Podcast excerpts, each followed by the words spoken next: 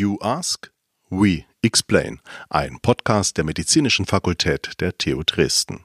Tut aktive Sterbehilfe weh? Wie gehe ich damit um, wenn mein Kind auf Crystal ist? Wie fühlt sich überhaupt Sex im Alter an?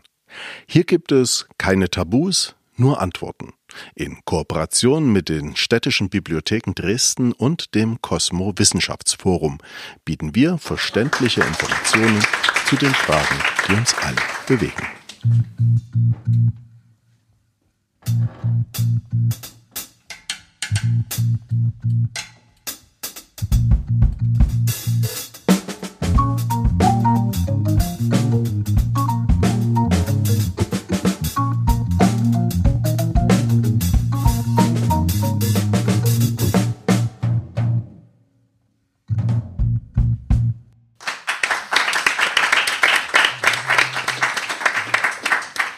Ja, vielen Dank für die kleine Einführung. Wir sind heute im Bootshaus des Unisportvereins der TU Dresden. Demzufolge ein sportliches Thema, Sport und Gesundheit. Ähm, ihr habt es vielleicht am Titel schon ähm, herauslesen können. Auf die Plätze, fertig, los. Der Traum vom Traumkörper. Wir wollen also darüber sprechen, wie viel Sport ist gesund. Wie kann ich die Neujahrsvorsätze, die vielleicht alle so mehr oder weniger haben, auch wirklich umsetzen? Wann ist die Gesundheitsgrenze vielleicht auch überschritten und was mache ich eigentlich, wenn mein Körper das alles nicht mehr mitmacht? Darüber sprechen wir mit den folgenden Gästen. Zum einen Roman Rietschel. Er ist Physiotherapeut und Leiter der Therapie des Reha-Zentrums in Dresden-Strehlen. Herzlich willkommen. Hallo. Dann haben wir Philipp Flößel mit dabei, wissenschaftlicher Mitarbeiter der Sportmedizin am Uniklinikum in Dresden vor allem in den Bereichen Forschung und Trainingswissenschaft. Herzlich willkommen. Hallo. Und unsere Nachwuchssportler hier in der Runde, Valentin Röhrig und Mathilda Wiegand, zwei junge Athleten vom Dresdner SC. Herzlich willkommen. Hallo. Hey, hey.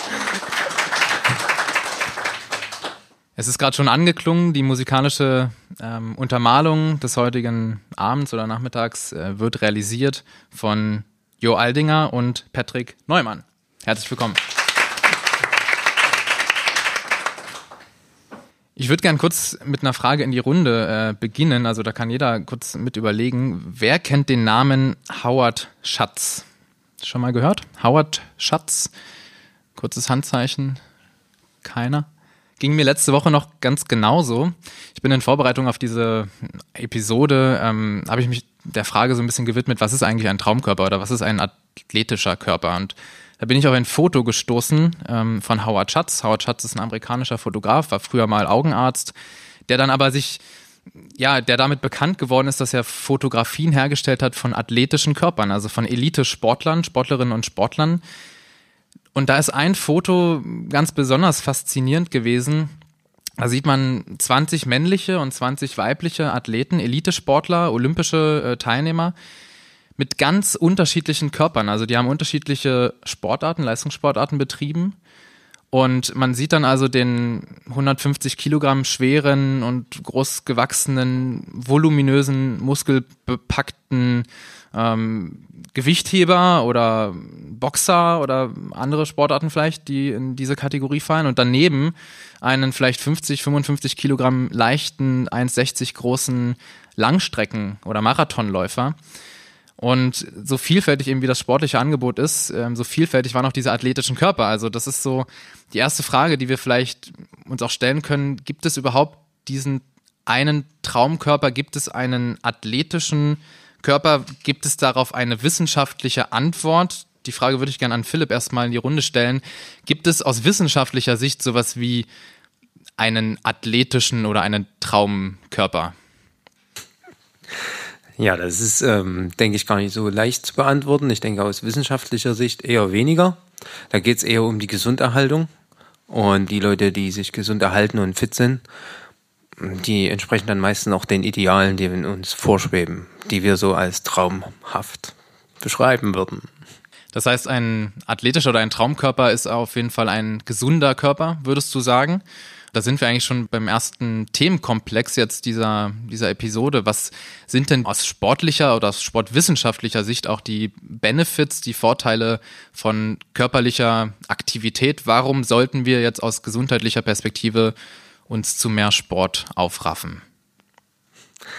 Ja, also ich denke auf jeden Fall sollte man nicht verdenken, dass die Psyche da eine große Rolle spielt. Die Freisetzung von Glückshormonen.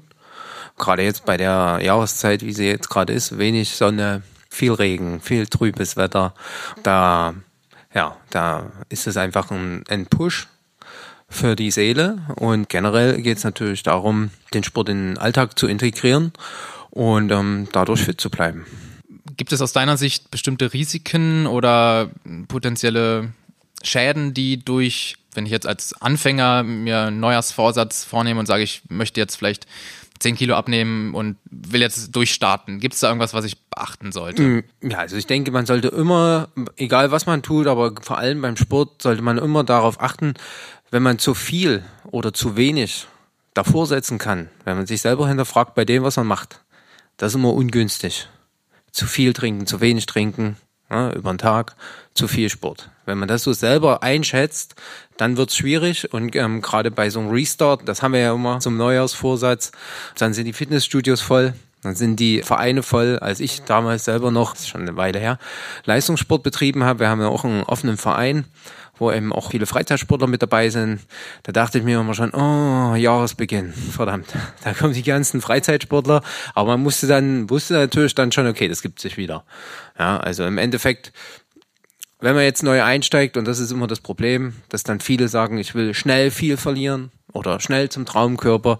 Ja, so schnell geht's halt nie. Das ist ja auch so eine alte Weisheit, man wird nie äh, zwischen Weihnachten und Neujahr dick, sondern man wird zwischen Neujahr und Weihnachten dick. Und das ist, wird dann meistens gern vergessen und dann wird's dann halt auch manchmal schwierig. Ja, weil einfach das Know-how fehlt. Wenn man selber loslegt, dann fehlt der Coach, ja, die, die professionelle Unterstützung. Und dann startet man wahrscheinlich nicht ganz so mit den günstigsten Voraussetzungen körperlich. Ja. Du bist ja Sportwissenschaftler an der Uniklinik in Dresden in der Sportmedizin. Das heißt, ihr tragt mit eurer Forschung zu sportwissenschaftlichen Erkenntnissen bei und generell kann man ja auch sich erstmal die Frage stellen, was gibt's denn für, für Empfehlungen jetzt an die Allgemeinbevölkerung oder an uns einfach Menschen in Deutschland oder Europa? Ähm, gibt es wissenschaftliche Empfehlungen? Wie viel Sport ist denn jetzt gesund oder wie viel muss ich treiben? Was kannst du uns damit auf den Weg geben? Ja, also da gibt's ganz klare Richtlinien von der WHO. Und die sagt auf jeden Fall, dass man regelmäßig Sport treiben sollte, mindestens drei bis fünfmal die Woche. Und auch so in dem Umfang von den Stunden her. Und gerade Kinder, das ist ganz extrem, die müssten eigentlich jeden Tag mindestens eine Stunde sportlich aktiv sein. Also draußen klettern, mehren, machen. Ähm, und ich sehe es von meinen Kindern, wenn man das noch so sagen kann. Wir sind ja auch, wir achten schon drauf als Eltern, aber die Stunde, das ist schon tricky. Aber gut, im Endeffekt ist es schon wichtig, was Händchen nicht lernt und so weiter. Und da ist was dran. Ne? Motorisches, goldenes Lernalter. Ähm, jetzt müsste man viel Koordination legen, ähm, und wenn man das hat, dann zerrt man sein ganzes Leben davon. Du bist ja auch Dozent quasi an der Uni. Wir haben uns schon mal kennengelernt. Also ich bin jetzt Absolvent der medizinischen Fakultät, habe mein Medizinstudium jetzt abgeschlossen und da hatten wir das Wahlfach Sportmedizin, was ich belegt habe. Da habe ich dich quasi schon mal kennenlernen dürfen, wo du als Dozent quasi einen wissenschaftlichen Vortrag gehalten hast. Was sind denn bei euch so die Methoden oder was ist euer Gegenstand eurer Forschung? Was untersucht ihr? Was habt ihr für Instrumente, damit ihr quasi jetzt da einen wissenschaftlichen Ansatz habt an Trainings? Also wir setzen es eher zur Trainingssteuerung rein, wenn man so will. Also wir diagnostizieren Freizeitsportler genauso wie Leistungssportler. Und dort im Kraft- und Ausdauerbereich, weil einfach beide Komponenten extrem wichtig sind, auch für die Ausdauersportler, ist eine vernünftige Ausbildung im Kraftbereich unerlässlich. Und deswegen wird beides immer diagnostiziert. Und was ich vielleicht noch hinterher schieben wollte, was du vorhin meintest, wenn man jetzt neu einsteigt in den Sport, dann sollte man sich auf jeden Fall medizinisch checken lassen vorher. Also das ist auch so ein, so ein Guideline von der Deutschen Gesellschaft für Sportwissenschaft dass man ab 35 schon so einen Check machen sollte, aller zwei Jahre, gerade mit Belastungs-EKG. Und wenn man das so, soll man ja auch hier in der Runde so sagen, gerade wegen Corona, hat man ja schon immer das Problem auch, dass es aufs Herz ging. Und da haben wir so viele Belastungs-EKGs gefahren mit Athleten, die halt auch engmaschig kontrolliert werden. Das kann man sich nicht vorstellen. Ja, im Endeffekt, das war extrem. Und wenn ich jetzt an unsere Allgemeinbevölkerung denke, die ja nun wesentlich weniger unter medizinischen Kontrolle sind, und dann gar nicht wissen, hatte ich ein Covid, hatte ich kein Covid und dann einsteigen. Da sollte man sich einfach mal checken lassen. Das wird auch von der Krankenkasse bezuschusst. Und ähm, dann ist man auf der sicheren Seite und das sollte man auf jeden Fall äh, bei einem Sportmediziner machen. Okay, machen wir auf jeden Fall einen Haken dran. Du hast jetzt schon angedeutet, ihr habt ein großes Spektrum an Patienten, Patientinnen, aber auch Breitensportler, Leistungssportler, die quasi zu euch kommen zur Diagnostik, zur Beratung. Also da ist quasi jeder herzlich eingeladen, da gewisse Expertise dann in Anspruch zu nehmen und sich an die entsprechenden Institutionen zu wenden, sodass man da quasi nicht ohne zumindest professionellen Check oder Unterstützung da quasi startet.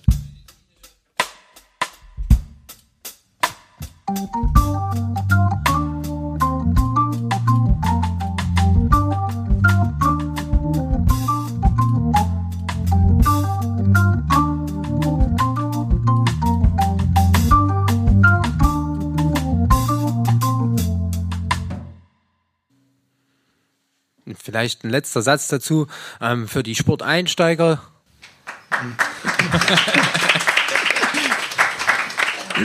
die jetzt lange keinen Sport gemacht haben, da braucht man eine Trainingsdiagnostik eigentlich weniger. Da würde ich immer sagen, ruhig anfangen, langsam steigern und immer spaßbetont das betreiben.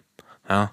Und aber das Medizinische würde ich dann schon voranstellen, wohingegen die Leute, die halt wirklich dann ambitioniert trainieren, die kommen dann eher zur Leistungsdiagnostik. Das wissen die dann aber auch. Hm? Gibt es in irgendeiner Form Frühzeichen oder Anzeichen für Überlastungserscheinungen? Also ich mag dir kurz ein Beispiel geben. Ich selbst würde mich jetzt als ambitionierten Hobbysportler bezeichnen, der verschiedene Dinge schon ausprobiert hat, der regelmäßig Krafttraining macht, auch Beweglichkeitstraining und so weiter. Der aber immer mal wieder so die Idee hat, jetzt könnte ich mal Eislaufen ausprobieren. so habe ich das jetzt auch letztens gemacht. Dann bin ich Eislaufen gegangen, habe das zwar als Kind schon irgendwie mal so ein bisschen gelernt, aber ich dachte, ich mache das jetzt mal regelmäßig und will mich da verbessern und hatte ein, zwei Tage lang später einen mordsmäßigen Muskelkater, obwohl ich behaupten würde, ich stehe eigentlich gar nicht schlecht im Training. Das ist auch eine der Fragen, die uns dann erreicht hat. Was ist eigentlich Muskelkater? Wie kann man das auch bewerten? Was sagt mir das? War das eine Überlastung oder habe ich da zu viel gemacht? Ich habe es gar nicht so anstrengend eigentlich empfunden. Kannst du da uns ein bisschen Klarheit verschaffen bezüglich des Thema Muskelkater? Ja, da bist du grundsätzlich ungeeignet für diesen Sport.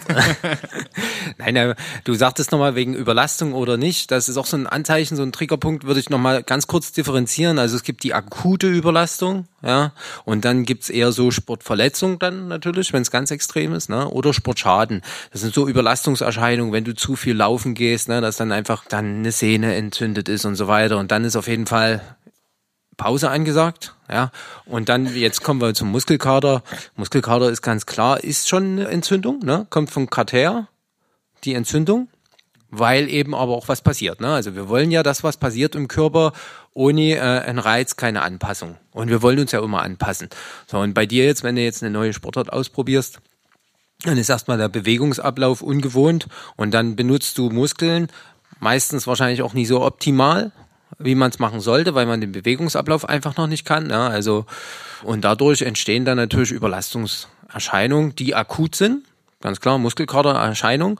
Danach sollte man dann auf jeden Fall erstmal ein bisschen auch runterfahren von der Intensität und keine Maximalbelastung angehen, aber auf jeden Fall moderat belasten. Umso schneller ist der Stoffwechsel wieder angefahren, Stoffwechselendprodukte, es wird getauscht und diese Entzündung im Körper wird schneller abtransportiert. Also du bist schneller wieder fit mit moderatem Sport und solltest das natürlich auch durch eine vernünftige Ernährung unterstützen. Also wenn ich jetzt den Neujahrsvorsatz habe, ich gehe jetzt ins Fitnessstudio, ich kriege dann einen mordsmäßigen Muskelkater, ist das jetzt kein Grund, diesen Vorsatz dann wieder sofort aufzugeben, weil man denkt, ach, das hat meinem Körper jetzt mehr geschadet als genützt, sondern es ist einfach eine vorübergehende Reaktion des Körpers, die völlig normal ist auf einen neuen Reiz, der stattfinden soll und das legt sich dann wahrscheinlich auch mit genau. zunehmender Trainingserfahrung. Ähm, genau. So habe ich das jetzt verstanden. Genau. Mhm.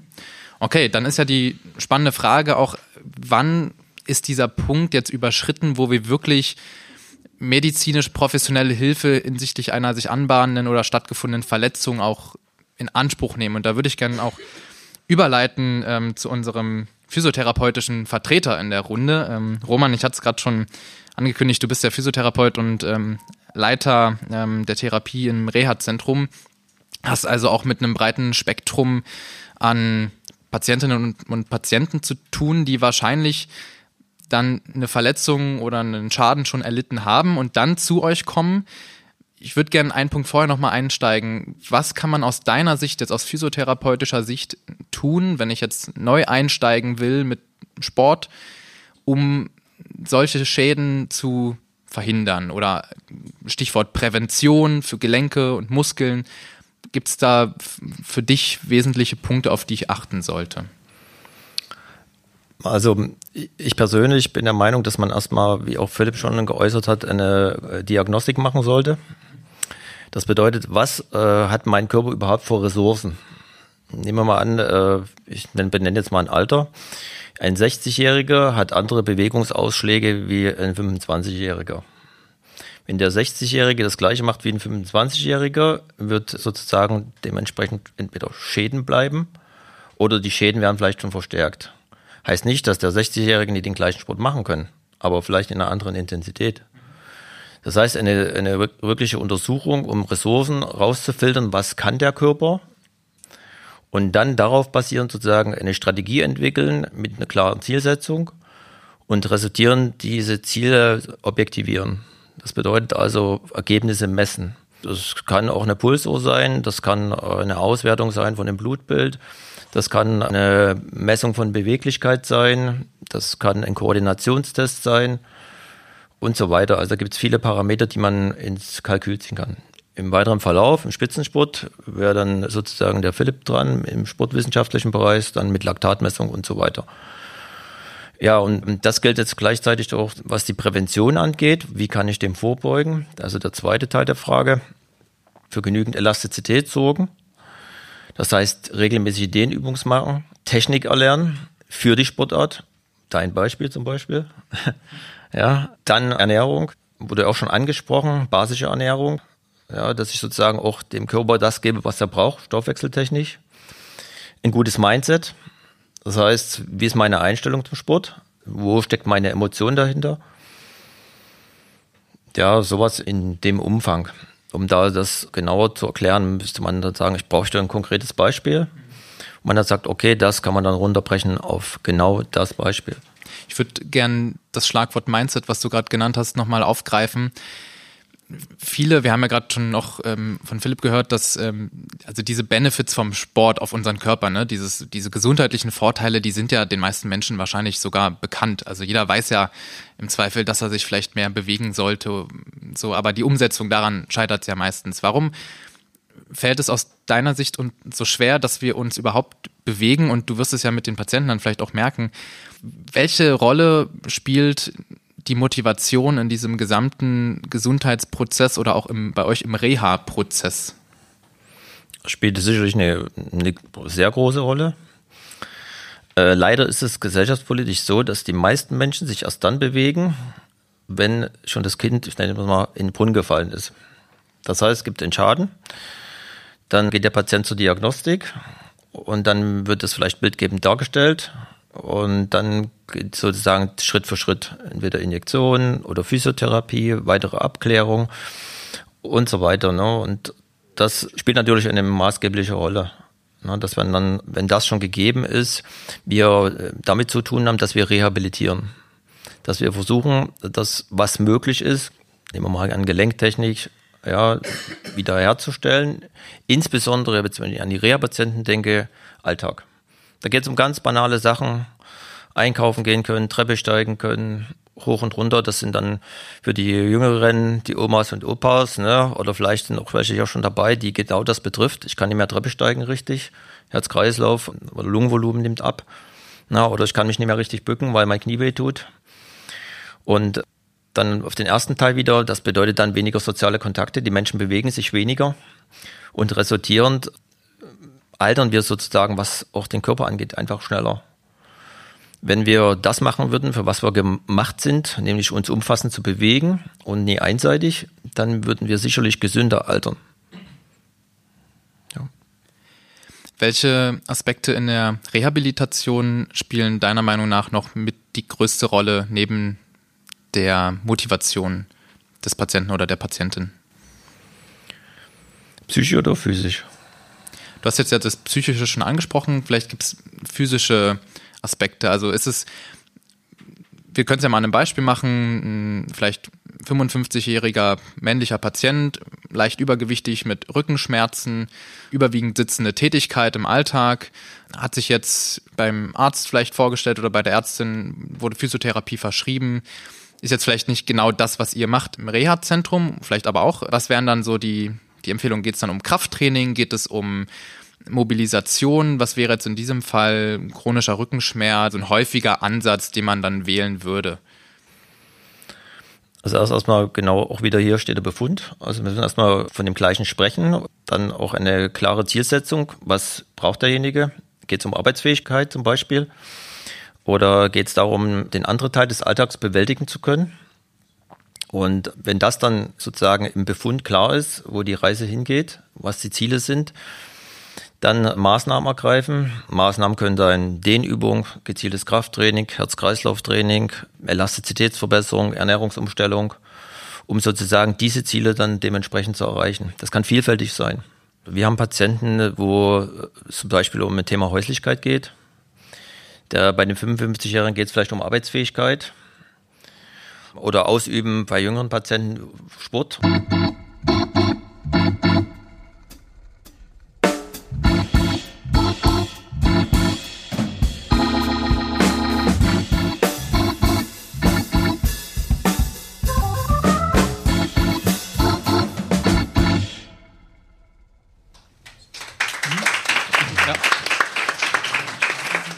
Willst du deinen Satz noch zu Ende sagen? Sonst ähm, kann ich auch noch mal eine kurze Zusammenfassung geben, was jetzt bei mir gerade zumindest Ja, ähm, von den ersten beiden Beiträgen jetzt hängen geblieben ist. Also dieser Ansatz, jetzt sich mehr bewegen zu wollen, den unterstützen wir ausdrücklich, aber wir verbinden das schon mit einem Appell, sich auch professionell beraten zu lassen, weil doch im Endeffekt jeder Mensch individuell mit seinen Fähigkeiten, Ressourcen, du hattest es genannt, aber auch vielleicht mit Vorverletzungen betrachtet werden muss, damit eben der positive Vorsatz nicht am Ende nach hinten losgeht. Dann würde ich kurz ähm, in die Runde geben. Ähm, wir haben ein paar Fragen aus dem Publikum oder auch vorher schon eingesendet bekommen. Da wäre jetzt dann die Gelegenheit, dass wir das kurz machen könnten. Ich bin übrigens total begeistert, ja, das ist auch neu. Seit einem Jahr haben wir jetzt so eine Musikbox hier stehen, die macht Licht und macht auch Musik und laute Musik, wenn wir das wollen. Aber zurzeit, so reicht das wahrscheinlich so.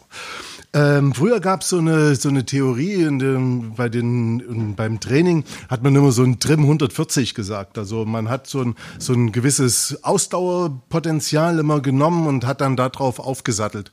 Die Frage, die sich damit verbindet, ist dieses Trim 140, also so ein 140er Puls. Ist das immer noch so der Goldschnitt oder wie sieht das im Training aus? Vielleicht kann erst der Sportwissenschaftler was dazu sagen und dann die Sportler.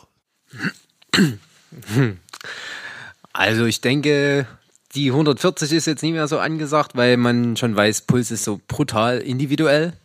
Viel besser ist eigentlich, nach dem subjektiven Empfinden zu gehen. Wenn du jetzt locker quatschen kannst, weil auch immer was du machst, sagen wir mal laufen. Beim Schwimmen wird's schwierig. Dann ist das eher so Fettstoffwechseltraining, alles cool. Und wenn du sagst, okay, wir könnten jetzt noch quatschen, aber ich habe jetzt eigentlich keine Lust mehr zu quatschen, dann ist das so der Entwicklungsbereich, wo man über längere Zeit schneller wird, wenn man den öfter bedient. Und wenn man dann sagt, okay, jetzt reicht's mit Quatschen.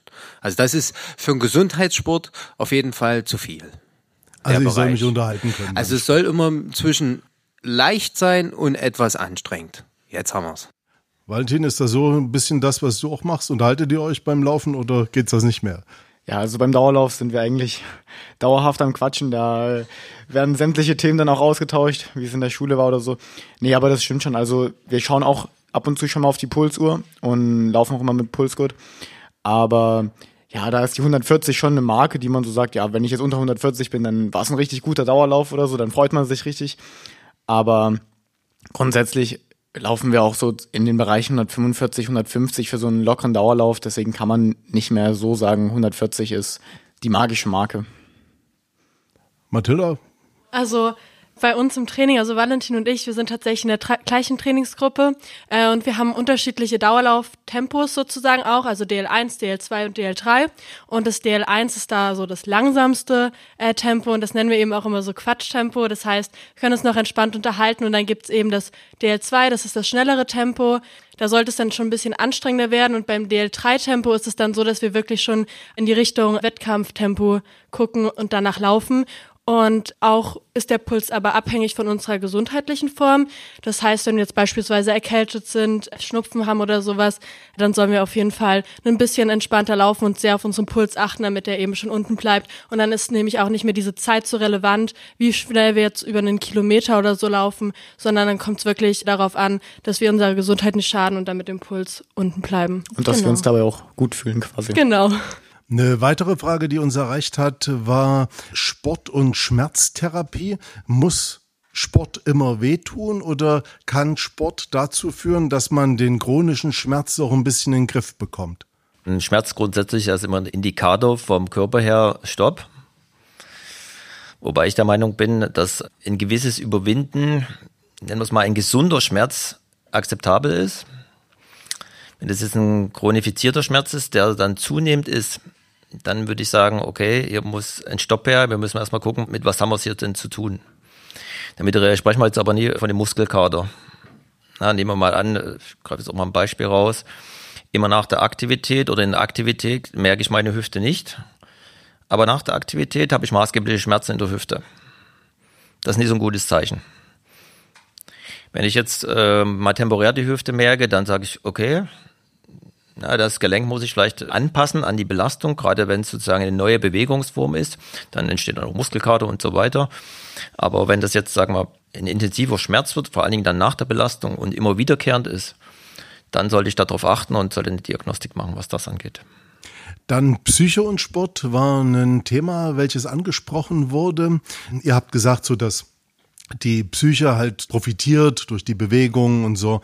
Kann das auch so sein, dass der Sport dazu führt, dass man psychisch vielleicht auch in eine Konfliktsituation kommt mit dem permanenten Leistungsdruck, mit dem, was hm, einen dann umtreibt. Dieses Kräftemessen war eine Frage, die uns erreicht hat. Vielleicht können die Sportler dazu was sagen, Valentin und dann vielleicht Mathilda? Ja, also der Leistungsdruck ist schon was, wo viele, denke ich, auch dann Probleme mit haben, vor allem wenn es dann wirklich auch in ja, höhere Bereiche geht. Ich denke grundsätzlich, jemand, der jetzt ein Hobbysportler ist, sollte nicht zwingend da sich super den Leistungsdruck machen. Da ist es super wichtig, einfach Spaß zu haben im Training und ja, einfach sein Bestes dann natürlich auch im Wettkampf geben zu wollen. Da sollte man sich dann aber auch Ziele wirklich setzen, die dann auch sehr realistisch sind. Und bei uns dann in der Trainingsgruppe und in der Leistungstrainingsgruppe ist es dann schon eher so, dass man so sagt, okay, heute will ich eine neue Bestzeit aufstellen und die sind dann halt auch nicht immer einfach. Da muss man dann halt auch wirklich jeden Tag hart für trainieren. Und wenn es halt im Wettkampf dann mal nicht klappt, dann passiert das auch häufiger mal, dass man ja sehr enttäuscht ist. Aber ich denke, dass man trotzdem durch den Sport sehr viel mitnimmt und auch viele Eigenschaften, viele Fähigkeiten erlangt. Und das, dem sollte man sich immer bewusst sein und dann auch einfach mal sagen, okay, heute war es halt nicht der Tag ähm, und ich greife das nächste Mal wieder an. Genau. Ja, also ich glaube, man sollte vor allen Dingen differenzieren zwischen Breitensport und Leistungssport, dass es wirklich im Leistungssport zu anderen Fällen kommen kann, was die psychische Belastung anbelangt. Also ich muss von mir selber sagen, ich habe das auch schon erlebt, dass mich der Sport sehr psychisch belastet hat und dass das dann eben auch diese Grenze sozusagen überschritten hat, dass es eben nicht mehr nur im Themengebiet Sport blieb, dass ich mich beim Training nicht gut gefühlt hat oder in einem Wettkampf nicht gut war, sondern dass es dann auch zum Beispiel auf die Schule überlief, dass ich nicht zur Schule dann deshalb zum Beispiel gegangen bin, weil es mir eben mental wirklich nicht so gut ging und ich mit meinen Leistungen komplett gar nicht zufrieden war. Also das ist irgendwie ein sehr, sehr großer Konflikt, in dem man dann als Sportler äh, auch oft steht, einfach von dem, was man erreicht hat und was man erreichen wollte und wie einen dann eben auch diese Fehlschläge oder diese Tiefen einfach dann auch im Alltag begleiten. Aber grundsätzlich muss ich sagen, dass ich persönlich auch, wie Valentin schon sagte, sehr, sehr viel Profit sozusagen aus diesem Sport gezogen habe. Das heißt, wenn man jetzt das Beispiel Klausuren schreiben oder so nimmt, wo eigentlich viele Leute dem immer gegenüberstehen, dass man einfach auf dem Punkt genau seine Leistung abliefern kann, was man eben im Sport gelernt hat. Wenn man an den Start von den 800 Metern geht, dass man ab diesem Punkt wirklich Leistung gibt und abliefern kann. Und das kann man dann eben, wie gesagt, so auf Situationen in der Schule wie zum Beispiel Klausuren übertragen. Eine Frage hätte ich noch. Und zwar ist die relativ kurz zu beantworten, hoffe ich jedenfalls. Was kostet eigentlich so eine Leistungsdiagnostik, die wir angesprochen haben jetzt ein paar Mal? Das hatten wir im Vorfeld, hatten wir das hm, häufig diskutiert und hatten das auch so ein bisschen im Netz zur Frage gestellt. Was kostet eine Leistungsdiagnostik? Was kostet Sport? Vielleicht kann das mal so eine Rundum-Reihe kurz mal sein. Also bei uns im UKD ist es tatsächlich so, dass wir sehr günstig sind. Aber warum das wissen die Götter, weil wir halt einfach auch so ein Stück weit äh, öffentlich halt unterwegs sind, ne? Und halt das jetzt nie als am freien Markt agierende Unternehmung machen und deswegen kostet das bei uns allein nur 100 Euro die Leistungsdiagnostik und das ist am Aufwand gemessen eine Win-Nummer für einen Athleten. Was kostet der Sport für dich? An sich würde ich sagen, ist es sehr, sehr sportartabhängig. Bei uns ist es jetzt nicht super teuer. Ich meine, zum Laufen braucht man eine, eine Trainingshose, ein Trainingst-T-Shirt und ein paar Laufschuhe. Und das kann man sich, wenn man das auch möchte, für 70, 80 Euro zusammenstellen. Natürlich kann man auch sich dann Schuhe für 250 Euro kaufen. Das ist aber im Laufsport generell noch recht günstig verglichen mit anderen Sportarten wie zum Beispiel Eishockey, wo allein die Ausrüstung 3000 Euro kostet oder mehr sogar. Und da ist unser Sport recht günstig dann.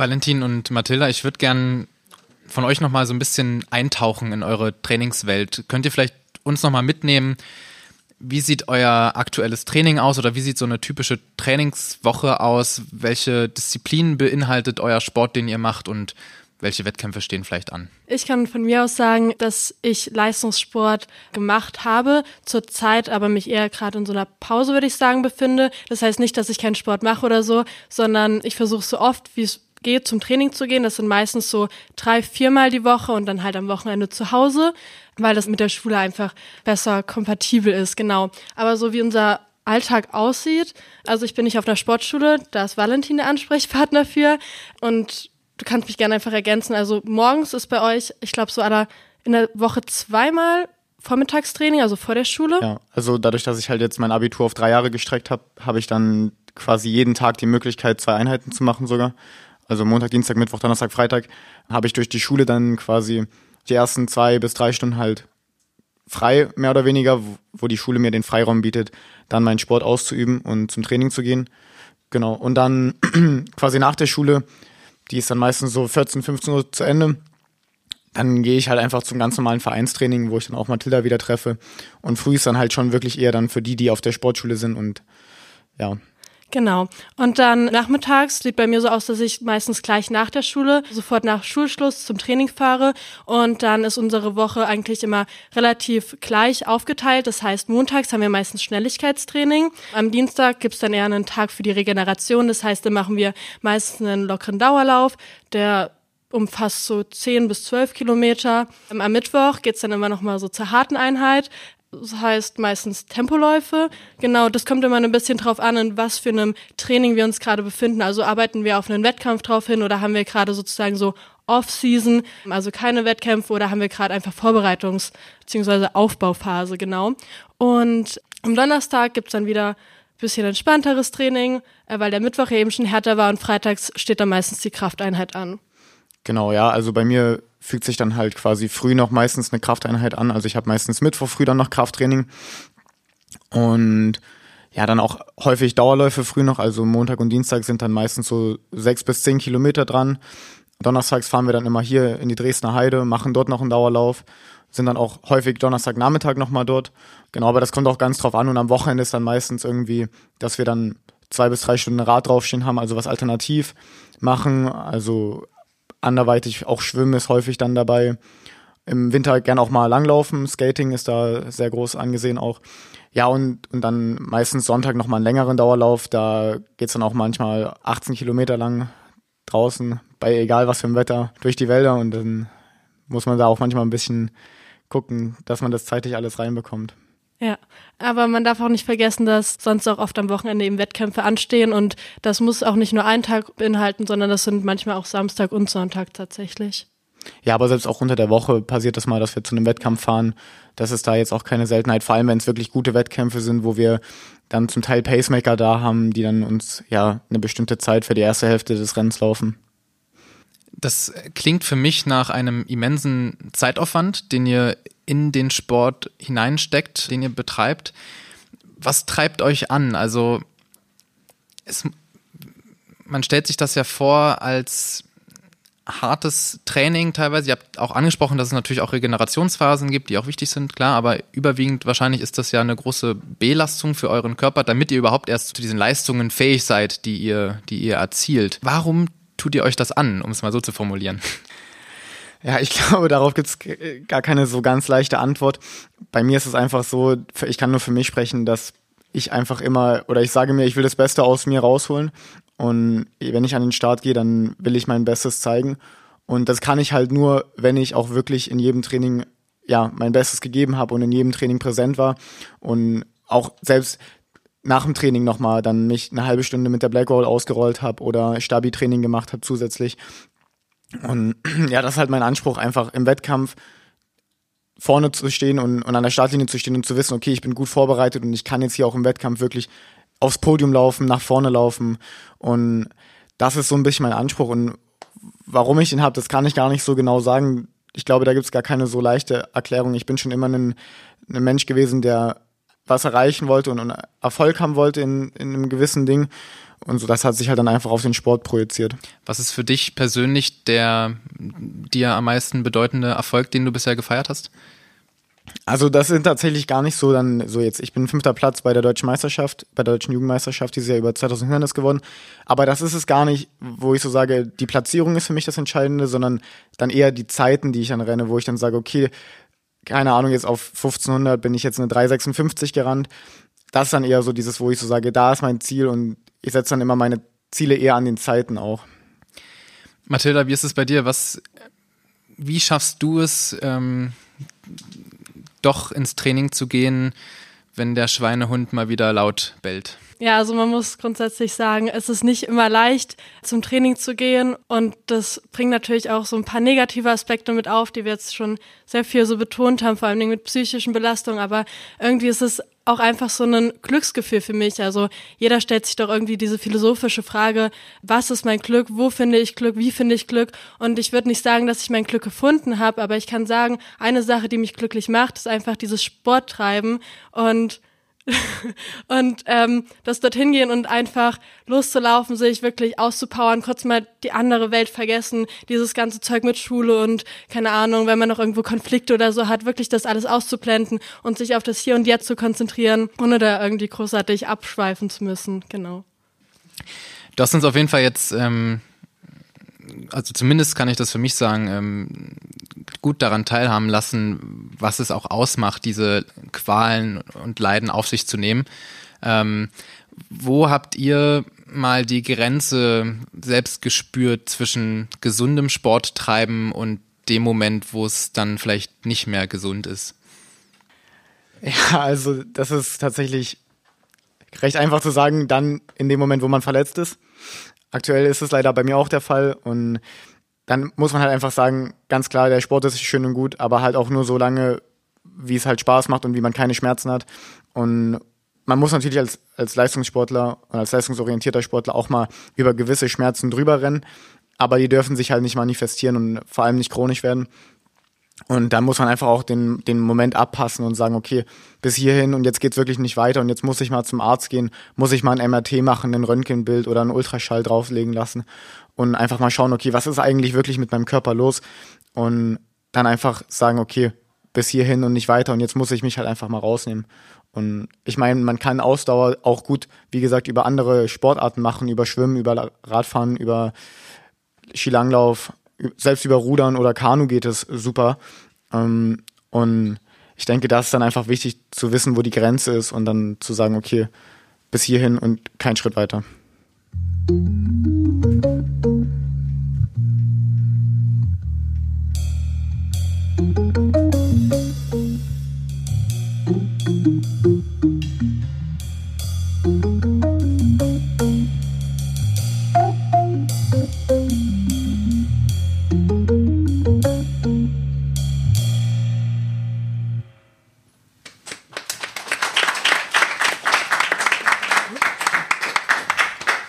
Den Punkt würde ich gerne nochmal aus einer anderen Perspektive aufgreifen und da nochmal den Wissenschaftler und ähm, auch den Physiotherapeuten in der Runde fragen.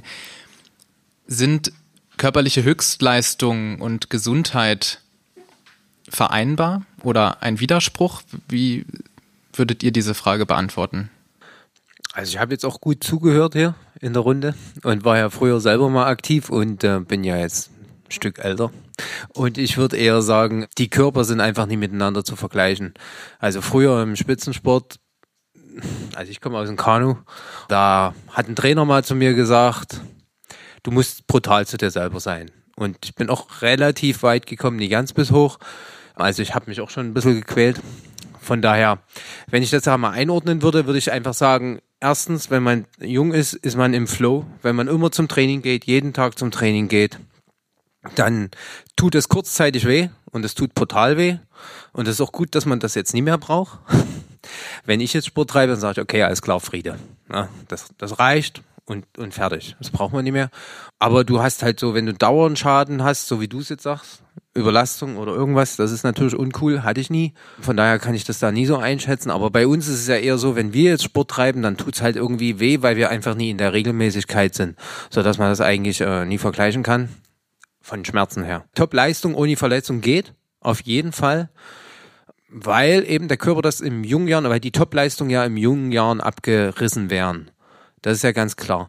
Und da ist der Körper ja im Wachstum, da tut er so viel wegstecken, ehe du dann mal einen Sportschaden erleidest, da muss schon viel passieren. Von daher sind Spitzenleistungen da absolut machbar. Aber man sieht eben auch, hoch ins Alter geht's natürlich auch aber es verändern sich die Sportarten.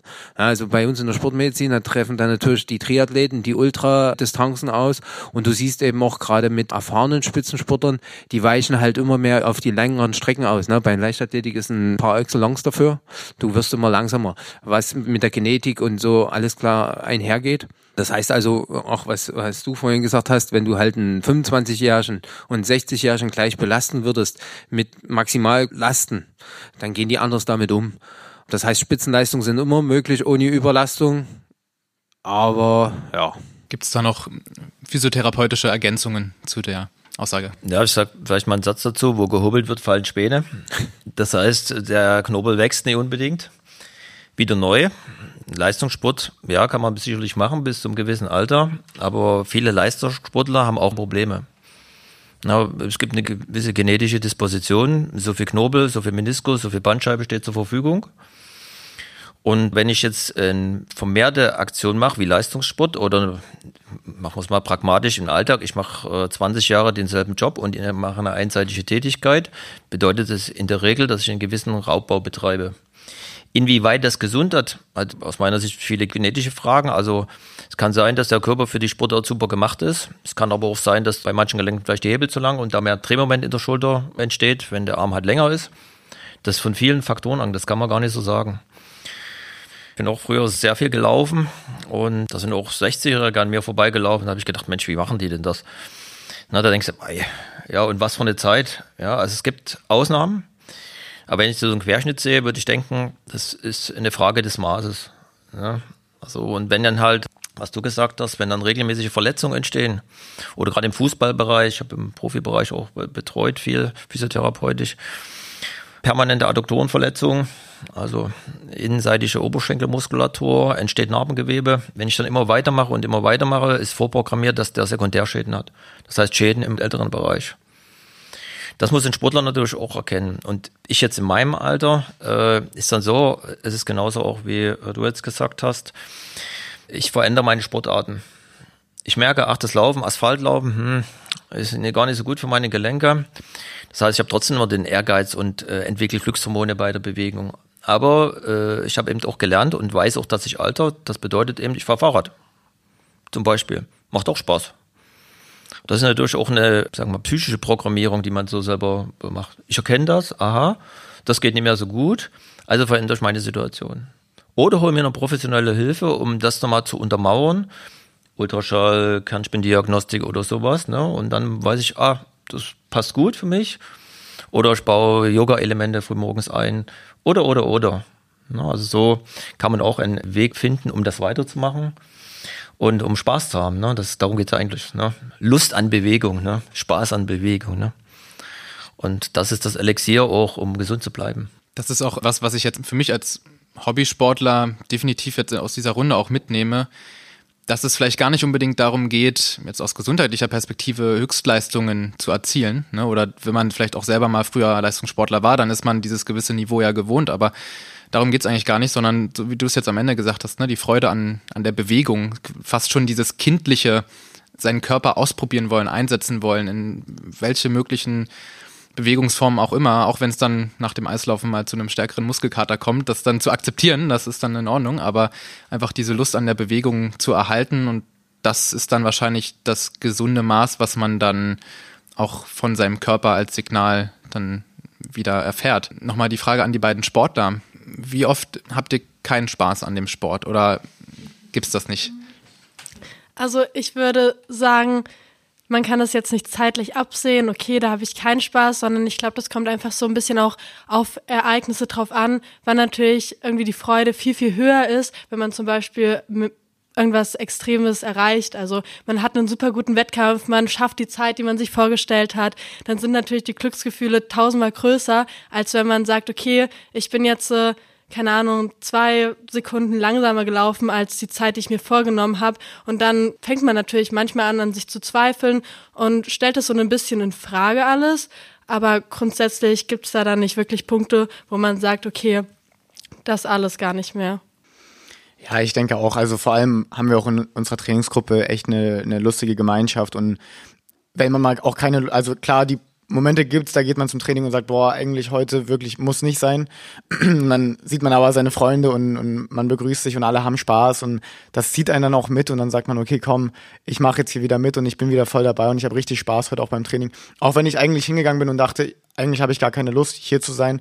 Und dann bin ich da und, und mache mit meinen Freunden da ein bisschen Quatsch und dann haben wir Spaß alle miteinander und dann, ja, also der Punkt, dass man so sagt, ich höre jetzt auf oder so, ist ganz, ganz, ganz, also kommt eigentlich gar nicht, nee. Ja, also ich muss, Entschuldigung, ich muss ehrlich sagen, also wir, glaube ich, vor allen Dingen in unserer Trainingsgruppe haben da echt einen Vorteil, dass wir wirklich Leute haben, mit denen wir uns gut verstehen, äh, auch außersportlich, dass wir sagen können, okay, wir können uns trotzdem auch mal so unterhalten und wir finden einander interessant. Das ist auf jeden Fall ein großer Vorteil. Und dann gibt's natürlich die Trainingseinheiten, wo man weiß, okay, mittwochs, das wird super hart werden und da kann man auch danach vor dem Mülleimer sitzen und man hat schon Angst davor. Aber dadurch, dass das viele Leute mit einem zusammen machen, äh, wird man irgendwie auch einfach gepusht und hat dann auch dieses Verlangen, da einfach dran zu bleiben und man sieht, die schaffen das und man weiß, man kann das eigentlich auch schaffen und ja. Ja, also wir haben ja auch wir machen ja auch außersportlich, wie du schon angesprochen hast, super viel zusammen. Also Klar kann man auch sagen, ja gut, eine Radfahrt, die wir dann am Wochenende alle gemeinsam machen, ist auch eine sportliche Aktivität, aber die ist dann nicht spezifisch das Laufen. Oder wenn wir irgendwie ins Café gehen, keine Ahnung, dann setzen wir uns alle gemeinsam hin, schwatzen ein bisschen. Oder zum Beispiel haben wir jetzt auch im Sommer so ein Camp mehr oder weniger gemacht, wo wir einfach mal zwei Tage in die sächsische Schweiz gefahren sind, gemeinsam wandern gegangen sind. Klar, irgendwie hat das immer einen sportlichen Bezug, aber ich glaube, jeder von uns kann auch einfach gar nicht anders. Wir brauchen einfach die Bewegung, sonst ja, sitzen wir hier ganz hippelig da und ja, wissen gar nicht, wohin mit uns eigentlich.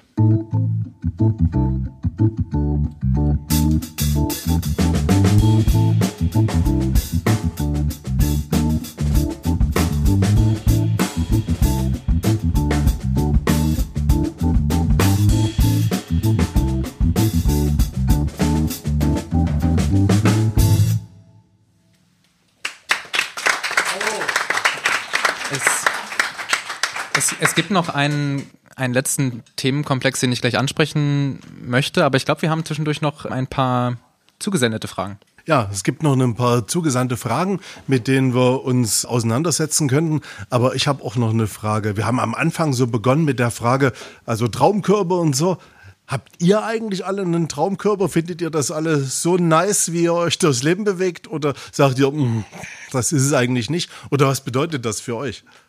Also eine private Frage jetzt, also kann man ja auch öffnen. Also. Also ich denke, in der Gesellschaft ist ja meistens so irgendwie, der Mann muss einen schönen V-Oberkörper haben, übelsten Bizeps, krasse Brustmuskeln und so. Aber das ist halt beim Läufer ist das gar nicht der Fall. Da bist du eher ein Strich in der Landschaft. Und ich fühle mich da aber tatsächlich persönlich auch wohl. Ich mag das nicht, irgendwie da rumzulaufen, wie als hätte ich zwei Kühlschränke unter den Arm oder so. Und ich finde diese Läufer, Läuferfigur, das hast du ja auch eingangs erwähnt, 20 athletische Körper und alle können den perfekten Körper darstellen. Und für mich ist es einfach dieser Läuferkörper, wo du jetzt klar mehr Muskelmasse haben könntest, aber einfach diese, diese Ästhetik, wenn man sich jetzt mal die Kenianer anguckt, das sieht einfach für mich sehr, sehr, sehr schön aus, wie die da auch oberkörperfrei dastehen und dann denkt man sich, boah, krass, da kann man ja im Endeffekt jede Muskelfaser sehen, weil am Ende die Muskeln sind ja da, die sind halt einfach nicht so ausgeprägt, beziehungsweise sind das dann eher langsamere Muskelfasern, die dann nicht so voluminös sind. Dann ist noch eine Frage gekommen, die finde ich auch ganz nice. Ähm, was empfindet man, wenn man an so einer Startlinie steht? Was geht einem da eigentlich so als Sportler durch den Kopf? Also im Wasser ist es ja ähnlich, also sitzt man auch eine Weile und wartet, bis der Pfiff kommt, bis das Startsignal kommt. Was geht einem da eigentlich so durch den Kopf? Was, was überlegt man sich und was könnte man sich da zurechtlegen? Ich glaube, also natürlich, bevor man an diese Startlinie geht, ist übelst viel Adrenalin einfach nur da. Also man ist total aufgeregt, einfach nur fängt irgendwie auch manchmal ein bisschen an, sich seine GegnerInnen anzuschauen, sich vielleicht auch manchmal damit zu vergleichen mit diesen Menschen. Aber ich glaube wirklich, der wichtige Schritt ist eben davon abzusehen und immer noch bei sich selbst zu bleiben und da für sich selber an den Start zu gehen und das Beste aus sich selber rauszuholen und einfach, vielleicht auch wenn es jetzt komisch klingt, sich selber treu zu bleiben mit dem, was man schon im Training geleistet hat und auch in anderen Wettkämpfen geleistet hat und spezifisch, wenn man an der Startlinie steht, dann hört man eigentlich gar nichts mehr. Also man blendet wirklich alles um sich herum aus. Man sieht keine Leute. Selbst wenn ich auf der Bahn dann laufe nach dem Startschuss und mich Leute anfeuern, man hört die einfach nicht mehr. Man ist komplett in seiner anderen Welt. Und das ist, sagt man eigentlich auch, ist so das Richtige, wenn man wirklich für sich selber läuft und das andere vergessen kann und auch gar nicht wirklich merkt, wie schnell die Zeit dann letztendlich vorbei ist. Ja, also bei mir ist auch so ähnlich. Ich bin dann auch komplett im Tunnel. Bei mir ist noch so, dass ich dann vorm Rennen nochmal so den, den Race-Plan durchgehe. Also ich hab, wir haben dann immer mit dem Trainer einen Plan gemacht. Okay, so und so schnell rennen wir jetzt die ersten 400 Meter und dann bleiben wir einfach auf dem Tempo drauf oder so. Das gehe ich dann meistens nochmal durch. Und dann hat Mathilda schon, wie, wie Mathilda schon gesagt hat, einfach dann Fokus und dann in dem Moment, wo der, wo der Kampfrichter sagt, auf die Plätze, da denkt man dann gar nichts mehr. Dann ist einfach nur noch jetzt Attacke und feuerfrei. Ja. Philipp, kannst du dich noch erinnern, wie es war? Mhm. Willst du dich nicht erinnern, oder? Mhm. Ah, ich denke, du willst dich. Haben sie schon gut jetzt ah, dargestellt. Sehr schön. Bei dir, wenn du an den Start gehst, so für dich, für dein, für dein Trainingsprogramm oder für deinen Alltagssport, ist das auch so, dass du so einen Algorithmus im Kopf verfolgst? Ja, natürlich. Ja, also man tut sich dann mental schon irgendwie darauf vorbereiten und ich habe auch eher mehr Volksläufe gemacht oder sowas, aber ich hatte dann auch so für mich so im Kopf so eine Zeit, das willst du gerne machen und am Start ist es wirklich genauso. Da bist du richtig geflecht, da richtigen Schub an Adrenalin. Und dann willst du einfach losrennen. Und dann ist es einfach auch, wenn du da im Laufen bist, dann geht ja aus meiner Sicht der Adrenalinspiegel dann etwas nach unten. Ne, und dann kannst du dich auch fokussieren auf das. Also so, also auf deine Pace oder auf deinen Pacemaker, wenn du dir mitlaufen oder sowas, dass du dann an den dran bleibst. So war es für mich auch. Na, vielleicht nicht so garantiert nicht so extrem wie bei euch jetzt. Ne? Kommt auch stark auf die Disziplin drauf an. Also bei 800, zwei Runden, da denkst du gar nicht drüber nach, da rennst du einfach und machst voll Attacke. Und bei 5000 ist dann schon so, okay, oh, jetzt war der erste Kilometer schon ganz schön schnell. Eigentlich war geplant ein bisschen langsamer und dann versucht man so das Tempo zu finden. Aber bei 800 ist einfach nur. Ja, bei 800 ist einfach nur Rennen, aber bei uns kommen ja dann auch noch die Hindernisse mit dazu und der Wassergraben. Und dann heißt es doch noch mal ein bisschen konzentrieren, damit man da nicht in den Wassergraben reinfällt. Ja. Passiert aber auch. Ist, passiert, ist allen schon passiert, ja, ist allen schon passiert. Vor allem, wenn die Kraft dann fehlt in der letzten Runde und man ja. nochmal über das Ding muss, dann wird es besonders hart. Ja, ja. Wir sind nicht ganz zufällig hier in dem Ruderverein anwesend, denn hier findet auch immer diese Veranstaltung Rudern gegen Krebs statt. Das ist so eine Möglichkeit, wie Sport und Gesellschaft so ein bisschen aufeinandertreffen. Denkt ihr, dass diese gesellschaftliche Verknüpfung zwischen Sport und Menschen, dass die größer sein könnte, nicht nur beim Fußball so groß sein sollte, sondern auch für andere Sportarten, beim Rudern, beim Leichtathletik und so. Wie geht ihr damit um? Denkt ihr, mehr Gesellschaft, Aufmerksamkeit wäre notwendig? Also ich denke, jede Sportart wünscht sich irgendwie mehr Aufmerksamkeit. Der Fußball ist natürlich riesig vor allem in Deutschland, aber man sieht auch, wie in Amerika zum Beispiel, da gibt's halt vier, fünf, sechs Sportarten, die dort übelst abgefeiert werden. Das wünscht man sich in Deutschland schon, dass es nicht nur der Fußball ist. Und generell sowas wie zum Beispiel dieses Rudern gegen Krebs, glaube ich, heißt, ist wirklich überragend. Das finde ich richtig cool. Spendenläufe gibt's ja mittlerweile auch schon. Ich denke, sowas sollte auf jeden Fall häufiger gemacht werden und auch häufiger von den wirklich guten Athleten dann auch angenommen werden, weil ich meine, das ist dann einfach ein Gesicht mit, also dann kann man ja auch mit dem Gesicht werben und ich denke, das ist echt gut für den Sport generell, ja. Und dann gibt es eine Veranstaltung hier im Haus, wenn ich richtig informiert bin, Ruderer gegen Läufer. Also was es damit auf sich hat und ich glaube, das ist eine ganz nice Veranstaltung, da werden wir wieder dabei sein. Bekommen wir erklärt. Ihr Name ist? Also unter Sportlern bin ich der Gunter. Bin schon etwas länger hier in dem Ruderverein.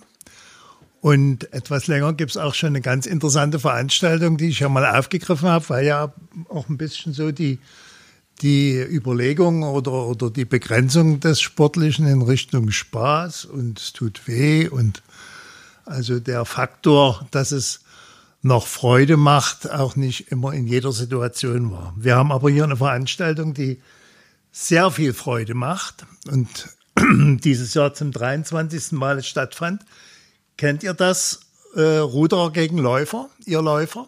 Nee. Tatsächlich habe ich davon leider Auch noch nichts nie gehört. gehört. So, Aber es Also klingt das sehr ist spannend. Ja sehr schön, dass wir hier mal Läufer haben, denen wir das mal mit auf den Weg geben können. Wir suchen Läufer, die schneller sind als ein Ruderboot. Oh, das wird, glaube ich, nicht einfach. Ja, und zwar gibt es eine Veranstaltung. Im Mai ist das meistens einmal im Jahr. Und da wird vom Blauen Wunder bis nach Kotta, das ist auch ein Ruderverein da unten, Ja, ja, da laufen wir bei unseren Dauerläufen. ein Wettlauf gemacht. Da starten die Läufer auf dem Land den Elbweg abwärts bis Hafen und dann nach Kotta und auf der Elbe mehrere Ruderboote. Und in diesem Jahr hat wieder Ruderboot gewonnen. Das kommt also öfter vor. Es haben aber auch schon Ja. Läufer gewonnen. Und nach, nach Aber die Ruderer können echt gut laufen, also nach mehreren Jahren hat auch dieses Jahr wieder ein Achter gewonnen, also überhaupt, dass ein Achter gefahren ist. Und die Zeiten waren dieses Jahr zur 23. Lauf Ruderregatta 35 Minuten hat der Achter gebraucht, 35 13 und der erste Läufer 37 49 und der zweite Läufer gleich dahinter 37 55. Und das Besondere ist, dass sich also das Ziel auf dem Bootssteg befindet. Also der schnellste Läufer muss dann auch auf dem Bootssteg und sich dort sozusagen seine Zielzeit äh, registrieren. Wir suchen auch wieder in diesem Jahr schnelle Läufer, die vielleicht die Ruderboote schlagen. Das kommt auch ein bisschen vom Wasserstand, von Wind und so weiter, aber das haben ja die Läufer auch. Äh, hängt das dann ab. Also insofern vielleicht Faktor Spaß beim Sport wäre vielleicht hier noch eine Nuance, die bisher nicht dabei war. das ist sehr cool, auf jeden Fall. Guter, vielen Dank.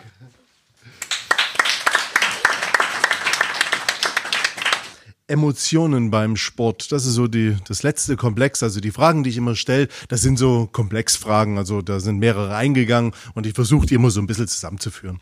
Emotionen und Sport. A, wie wichtig ist euch der Verein? Wie wichtig ist die Motivation? So als Frage in die Runde. Und an die nicht aktiven Sportler jetzt die Frage, wie oft seid ihr auch selbst Motivatoren und könnt von dem Erfahrungsschatz so ein bisschen profitieren, den ihr euch gesammelt habt im Laufe der letzten Jahre, um Menschen so zu motivieren, doch wieder anzufangen, doch wieder vielleicht ein kleineres Brötchen zu backen und eine Freude irgendwie dran zu haben. Also zwei Teile der Frage, Motivation an die Sportler und dann wie Motivation geweckt werden kann von den breiten Sportlern, sage ich mal. Also die sind nicht breiter als ich, aber trotzdem. Ich bin der Meinung oder ich bin eher der Ansicht, dass ein guter Trainer, eine gute Trainerin und eine Community, in der man gerne aufgehoben ist, dass es natürlich das Ganze steigert, also äh, die ganze Motivation auf jeden Fall steigert, aber so diese grundsätzliche Motivation überhaupt zu laufen und überhaupt mit dem Sport anzufangen, die muss natürlich von jedem selber kommen. Und da muss man dann mit seiner eigenen Überzeugung übereinstimmen. Ja, aber genau, also genau so ist es. Und im Team hat man auch trotzdem nochmal dieses mehr an Motivation und, und wie, wie ich von auch schon meinte, wenn man halt einfach mal down ist und gar keinen Bock hat, dann, dann geht man hin und man wird wieder motiviert und, und alle haben auch Bock, dann gemeinsam auch was abzureißen. Und man freut sich auch immer, wenn man andere Läufer auf dem Elberadweg trifft, grüßt man immer ganz lieb. Und dann freut man sich auch, wenn die zurückgrüßen und dann ist man immer, ach ja toll, es gibt ja auch noch andere nette Menschen auf der Welt. Und ja. Also ich würde anfangen mit gesunden Menschen auf jeden Fall krank lassen wir dir, die mit Defiziten. Was jetzt immer durchgeklungen ist, denke ich, ist auch die Community auf jeden Fall beim Sport. Das sollte heute auch hängen bleiben. So ist es ganz genauso. Äh, Leute motivieren, quasi von der Couch aufzustehen, immer in eine Gruppe integrieren auf jeden Fall. Sagen, komm, komm mal mit zum Fußball. Danach machen wir noch Sauna, alles gut oder trinken noch ein Bier, sitzen ein bisschen zusammen. Das zieht immer und ja, Ziele stecken, ne? Challenges zum Beispiel, sagen, komm, das ist auch cool, dass man jetzt zum Beispiel kein Triathlon mehr alleine laufen muss, zwingend, sondern sagt, okay, jeder macht eine Disziplin beispielsweise, ne, oder dieses Abwechseln. Es gibt so viele unterschiedliche Formate, die es jetzt schon gibt, auch in diesem Breitensportbereich. Das ist viel geöffneter als noch vor 30 Jahren, sag ich mal irgendwie 1970 durften, glaube ich, noch keine Frauen beim Marathon mitrennen und so eine Geschichten. Also schon krass, was dort von Wandel ist. Und so kriegt man die Leute einfach gecached über die Community und gemeinsame Ziele stecken, Rewe Team Challenge, wer da alles mitläuft, sei dahingestellt, ne? Aber Fakt ist, die Leute laufen. Und wer da alles gewinnt?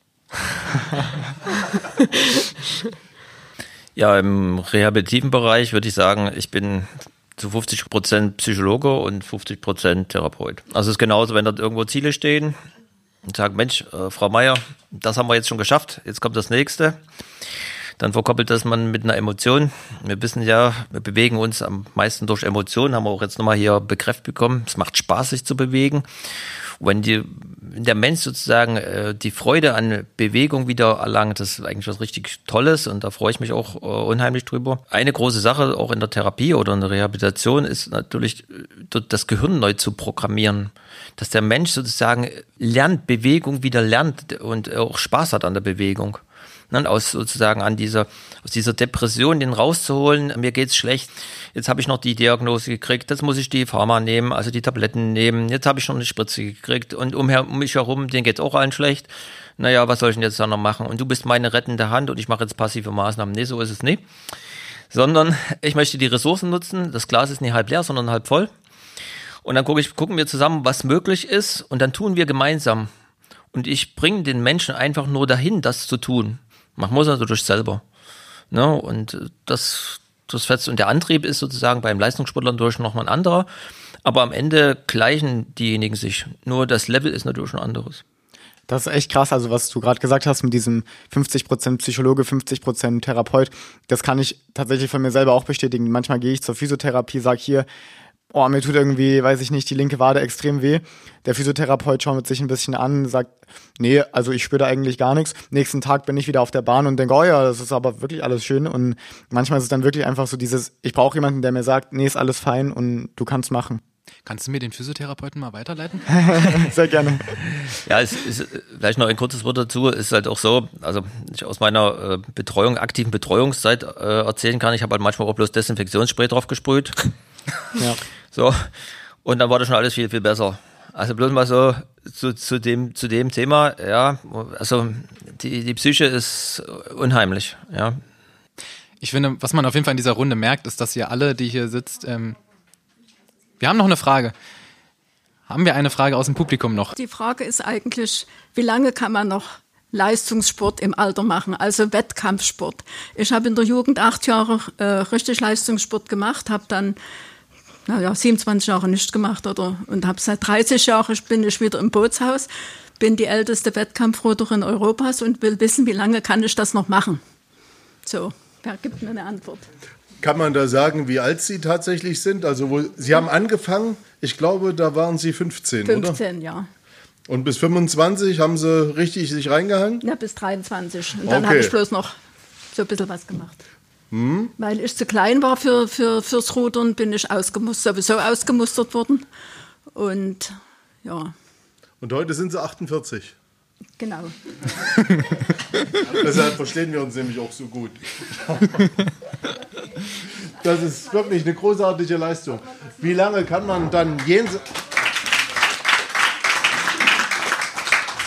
Gibt es da ein offenes Alter jenseits der 84 sich noch reinzuhängen?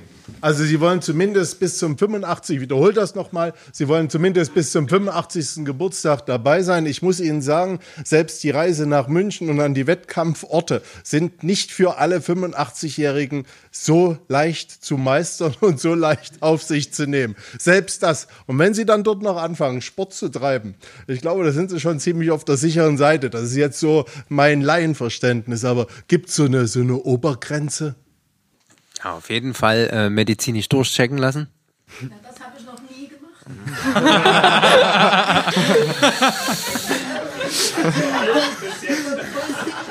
Ja, mit, also mit einem Pulsgurt brauchen wir jetzt auch nicht zwingend fahren, denke ich. Aber äh, also wenn Sie jetzt, wenn Sie das bis jetzt nie gemacht haben, würde ich damit nie anfangen.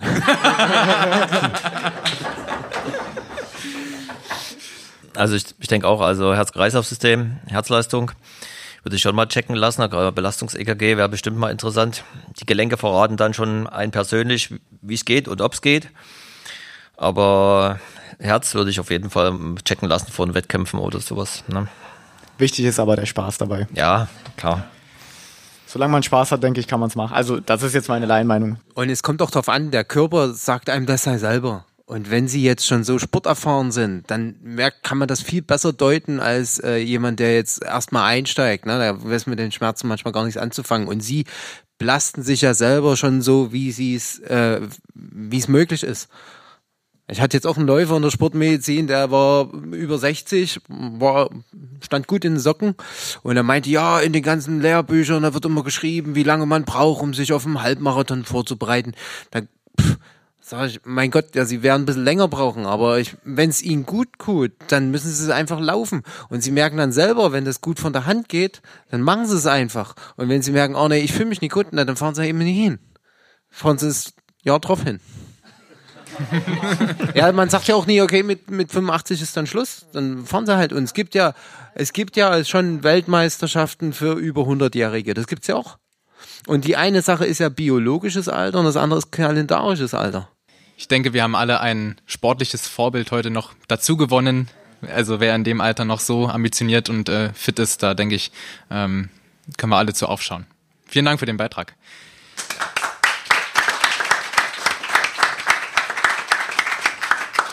Ich habe jetzt auf jeden Fall richtig Lust bekommen, so wie es jetzt in der Runde schon angesprochen wurde, zu rudern, äh, zu laufen, ähm, was auch sonst noch alles zu machen, meinen Körper so richtig zu verwirren, damit er gar nicht mehr weiß, wo er als erstes Muskelkater kriegen soll.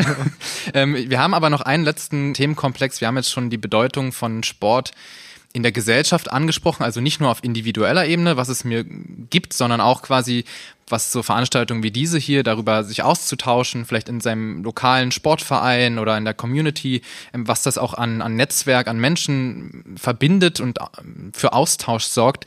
Welche Rolle spielen denn in diesem Bezug die sozialen Medien da heutzutage? Also erlebt ihr das in eurem Leistungssport als positive Wandlung? Se seht ihr da auch gewisse negative Aspekte? Wie geht ihr in eurem Sport mit dem Thema soziale Medien um? Das ist so ein zweischneidiges Blatt. Zum einen kann man sich darauf sehr gut vermarkten. Also viele Leistungssportler, viele ja wirklich gute Sportler nutzen das, um dadurch Sponsoren zu gewinnen und auch zu zeigen, was sie vielleicht im Training machen, um auch den Menschen einen Einblick dahinter zu geben, okay, so und so sieht mein Training aus, das und das ist mein Alltag. Ich denke auch, dass es für uns auch cool ist, einfach so ein bisschen mit anderen Läufern aus anderen Städten und anderen Sportlern aus anderen Städten connected zu bleiben. Und das ist echt cool an, an Social Media. Ich glaube, was aber eine Riesengefahr von Social Media ist, ist einfach dieses, ich stelle was da, was ich aber eigentlich gar nicht bin. Und ich zeige euch, dass ich ein Workout laufe, wo ich, keine Ahnung, 20 mal 1000 Meter laufe in drei Minuten und was ich auch für ein toller Held bin. Aber in Wirklichkeit bin ich vielleicht dreimal 1000 Meter in der Zeit gerannt und war danach komplett am Boden. Aber ich kann das ja posten, weil soll ja erstmal jemand nachprüfen. Die Videos habe ich gemacht, wie ich da dreimal 1000 Meter gerannt bin. Und die anderen 17 Mal, ja, die stehen dann halt einfach nur in der Beschreibung drin. So. Und ich glaube, das ist eine Riesengefahr, weil viele Leute sich dann, zumindest kann ich mir das vorstellen, sich dann auch vielleicht von solchen Instagram-Läufern halt inspirieren lassen und sagen, oh, wenn der 20 mal 1000 Meter schafft, dann kann ich das vielleicht auch und ich probiere es einfach mal und gehe raus auf den Platz und merke, okay, nee, irgendwie, irgendwie geht's einfach gar nicht und ich glaube, das ist eine Riesengefahr auch von diesem Social Media Ding, von diesen Instagram-Läufern, die dann vielleicht auch Tipps geben, wo man so sagt, boah, weiß ich nicht. Also mit dem Tipp kann ich jetzt eigentlich gar nichts anfangen. Beziehungsweise der macht mich vielleicht in dem Fall auch einfach nur schlechter, weil der kann das natürlich promoten und sagt, ich bin 20 mal 1000 Meter gelaufen, macht dadurch eine größere Reichweite und kann dadurch ja auch Sponsoren gewinnen. Aber demjenigen, der das dann konsumiert und das dann versuchen möchte, dem bringt es dann halt gar nichts in, an der Stelle. Mathilda, wie ist es bei dir? Ich kann da auf jeden Fall zustimmen. Also es ist genauso wie was man sonst immer in Social Media eben so oft kritisiert, dass man anfängt, sich zu vergleichen. Und genauso ist es ja auch im Thema Sport, dass es äh, SportlerInnen gibt, die sich eben präsentieren und man als aufstrebender Sportler oder auch allgemein eben, wenn man gerade Sport betreibt, ähm, fängt man natürlich an, sich sowas anzuschauen, um zu gucken, was man verbessern kann. Und dann ist natürlich diese Gefahr, dass das alles nicht der Realität entspricht. Das heißt, wir haben gewisse Risiken oder, oder Gefahren, die ihr jetzt genannt habt, aber haben natürlich trotzdem die Möglichkeit auch durch vielleicht die sozialen Netzwerke auch Veranstaltungen wie diese hier oder auch Podcast oder andere Themen damit auch zu beleuchten. Ne? Also das ist vielleicht auch ein Vorteil, dass man eben Aufmerksamkeiten dann halt zu solchen Dingen, Community-Aspekten hin legen kann, Aufklärungsarbeit betreiben kann, gehe ich auf jeden Fall auch mit in meiner Wahrnehmung, dass das Pro und Contra quasi für, für dieses Thema gibt. Gibt es noch irgendwas, was euch jetzt noch ähm, fehlt in der Diskussion, was jetzt noch jemand mitgeben wollt mit dem Wiedereinsteigen oder Einsteigen in, in, in, den Sport? Wir hatten ja viele Aspekte jetzt schon thematisiert von der Diagnostik, professionellen Beratung, Community wurde genannt. Ist das für euch so jetzt ein komplettes Bild oder gibt es noch irgendwas, was ihr noch gerne jetzt ergänzen wollt? Ich denke einfach, dass es super wichtig ist, Spaß zu haben und sich aber auch bewusst zu sein, okay, es ist ein Prozess. Ich kann das nicht innerhalb von einem Jahr, weiß ich nicht, Usain Bolt werden oder, oder Mo Farah. Das geht halt einfach nicht. Dafür muss ich halt jahrelang hart arbeiten. Ich denke, das ist super wichtig. Aber was ich halt cool finde, ist einfach dann sich eine Community zu suchen. Gibt's auch jetzt im Laufen gibt's auch viele in Dresden auch, wo man halt sich anschließen kann und sagen kann, okay, cool, da habe ich Leute, die haben vielleicht die gleiche Voraussetzung wie ich, die wollen auch jetzt neu anfangen mit Laufen. Beziehungsweise habe ich dann auch da Leute, die wirklich schon sehr lange laufen. Und ich denke, das würde ich einfach den Leuten nochmal mit auf den Weg geben. Spaß zu haben ist ganz super wichtig und, und einfach, ja, einfach machen. Ich glaube, es ist immer besser, als auf der Couch rumzuschauen, äh, rumzuliegen und, und irgendwie in den Fernseher zu glotzen. Ich glaube, da ist man immer besser dabei, dann nochmal, und wenn es zwei Kilometer sind, ist es ja besser als auf der Couch zu liegen. Wenn es zehn Minuten sind, ist super. Perfekt. Ruhig anfangen auf jeden Fall die Ziele erstmal niedrig stecken, erstmal mit Walken anfangen, spazieren, anstatt mit Rennen, weil dann kommt natürlich schnell auch äh, Frust rein, ne? wenn man eben nach, was weiß ich, zwei Minuten, fünf Minuten eben nicht mehr kann.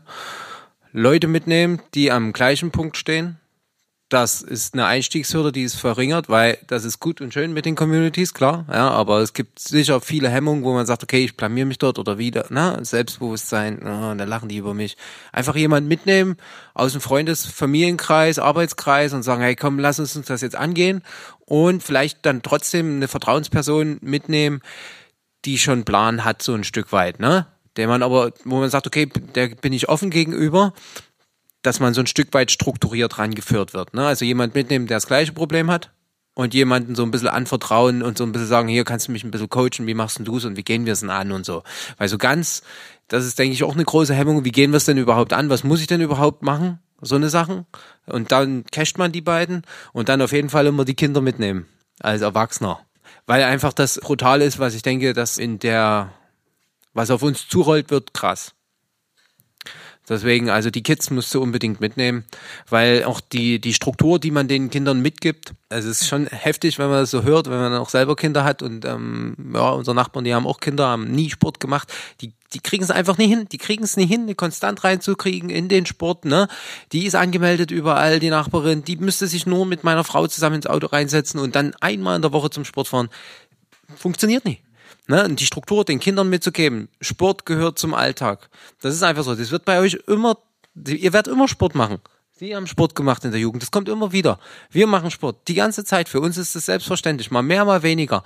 Aber selbst wenn man dann wieder anfängt, dann ist es, pff, weiß ich nicht. Ich habe drei Kinder äh, und mache aber jeden Tag Sport. Fahr halt mit dem Rad oder sowas. Ja? Ähm, und deswegen ist es ganz wichtig, dass ihr jetzt, wenn ihr jetzt sagt, okay, ihr steht jetzt auf, ich fange jetzt an mit Sport und ich kann es auch äh, einfach die Kids mitnehmen, macht noch was mit, mit, mit der Familie. Und ähm, wenn man doch irgendwelche Kinder ranführt äh, an strukturierten Sport, das ist schon äh, eine Leistung und davon, wie gesagt, zerren die dann. Super, also vielen Dank für den Appell. Noch Ergänzungen aus der Runde? Ich schließe mich da auch an. Ja, Ja, auf jeden Fall auch die Freude daran finden, seine eigenen Grenzen auszuprobieren und auch keine Angst davor zu haben, mal an sein Limit zu kommen. Ja, und dann, dann wird man einfach das auch viel stabiler in der, in der eigenen Persönlichkeit. Und das ist für, also für je, alte, jede Altersklasse. 100 pro. Was ich auch noch vielleicht aus meiner eigenen Jugendvergangenheit so ergänzen kann, die Bedeutsamkeit wirklich auch von den lokalen Sportvereinen nochmal herauszustellen. Also wer die Möglichkeiten dazu hat, in seiner Freizeit sich vielleicht ehrenamtlich auch in Sportvereinen zu engagieren, der sollte da wirklich drüber nachdenken, das ähm, zu machen, weil da eben, wie wir heute jetzt auch wieder gemerkt haben, viele, viele gesellschaftliche, individuelle, gesundheitliche Benefits draus entstehen. Also wer da vielleicht schon immer mal drüber nachgedacht hat, äh, in was für einen Sportverein auch immer ähm, lokal in der Nähe bei sich einzutreten, dann ist es vielleicht auch das neue Jahr nochmal ein guter, guter Ansatz dafür. Und vielleicht noch eine letzte Studie, an die ich mich im, aus dem Studium noch so erinnere, ähm, oder ein, ein Zitat von einem Professor, der gesagt hat, klar, je früher man mit sportlicher Aktivität beginnt, desto besser ist es aus gesundheitlicher Perspektive. Aber es ist nie zu spät. Also wenn man auch mit 70 erst anfängt, körperlich aktiv zu werden, dann hat man trotzdem messbare äh, gesundheitliche Vorteile und Auswirkungen. Ähm, und auch wenn man erst mit 75 anfängt, wie auch immer. Also es ist nie zu spät anzufangen. Und ja, das denke ich, haben wir auch in der heutigen Runde nochmal so ähm, rausgearbeitet. Von daher bedanke ich mich jetzt ganz herzlich an der Stelle für die anwesenden Gäste, bedanke mich auch nochmal bei der musikalischen Unterstützung und ja, wünsche allen noch einen schönen, angenehmen Abend und auf ein hoffentlich sportliches, gesundes Jahr 2024. Vielen Dank.